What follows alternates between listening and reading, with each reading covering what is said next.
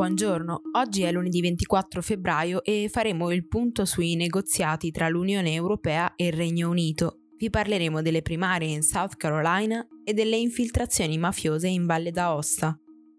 Questa è la nostra visione del mondo in 4 minuti. Domani il Consiglio Affari Generali dell'Unione Europea si riunirà per iniziare i preparativi del Consiglio europeo previsto il 26 e il 27 marzo. Tra i vari punti dell'agenda c'è anche la discussione su quali saranno i prossimi passi nei negoziati tra gli Stati membri e il Regno Unito, che è ufficialmente uscito dall'Unione Europea lo scorso 31 gennaio. Una delle preoccupazioni più grandi riguarda la protezione dei diritti dei cittadini dell'Unione che vivono nel Regno Unito e viceversa. Londra ha già annunciato un'importante stretta sull'immigrazione a partire dal 2021, quando potranno trasferirsi nel paese solo migranti qualificati che parlano perfettamente inglese. Oltre alla libera circolazione dei cittadini, europei e britannici dovranno trovare un accordo su diversi punti, da quello ambientale a quello della difesa e della lotta al terrorismo, ma soprattutto la questione commerciale. Sabato le primarie dei democratici arriveranno in South Carolina, l'ultimo stato a votare in solitaria prima del super martedì, quando saranno chiamati alle urne 14 stati contemporaneamente. I repubblicani qui hanno proprio rinunciato alla consultazione. Non essendoci una reale competizione, hanno deciso di risparmiare soldi pubblici.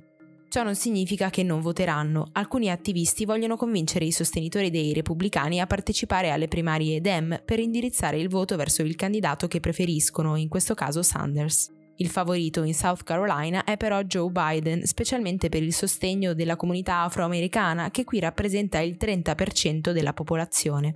Dal 2 febbraio però Biden è in calo costante e il dibattito della settimana scorsa sembra aver aumentato i consensi di Sanders e Bloomberg. Da martedì scorso è scattato il countdown per le elezioni anticipate in Valle d'Aosta che dovranno avvenire entro il prossimo 19 aprile. La decisione è una diretta conseguenza delle indagini per infiltrazione mafiosa che hanno coinvolto la politica regionale negli ultimi mesi. Come vi abbiamo raccontato mercoledì, un'inchiesta della DDA di Torino, denominata Geenna, conclusa poco più di un anno fa e iniziata nel 2014, ha portato sul banco degli imputati diversi esponenti politici locali, accusati a vario titolo di aver avuto contatti con esponenti dell'Andrangheta.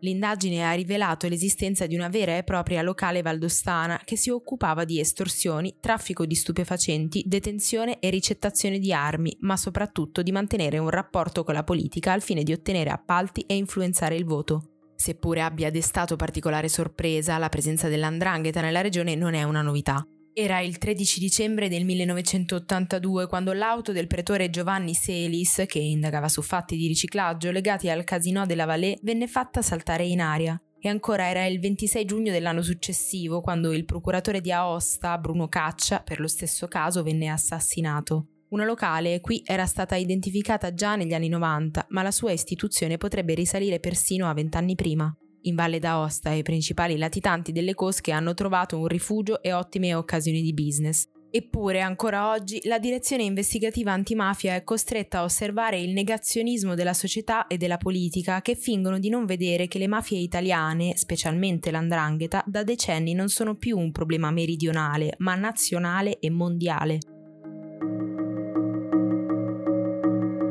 Per oggi è tutto, da Antonella Serrecchia e da Rosa Auliassi, a domani.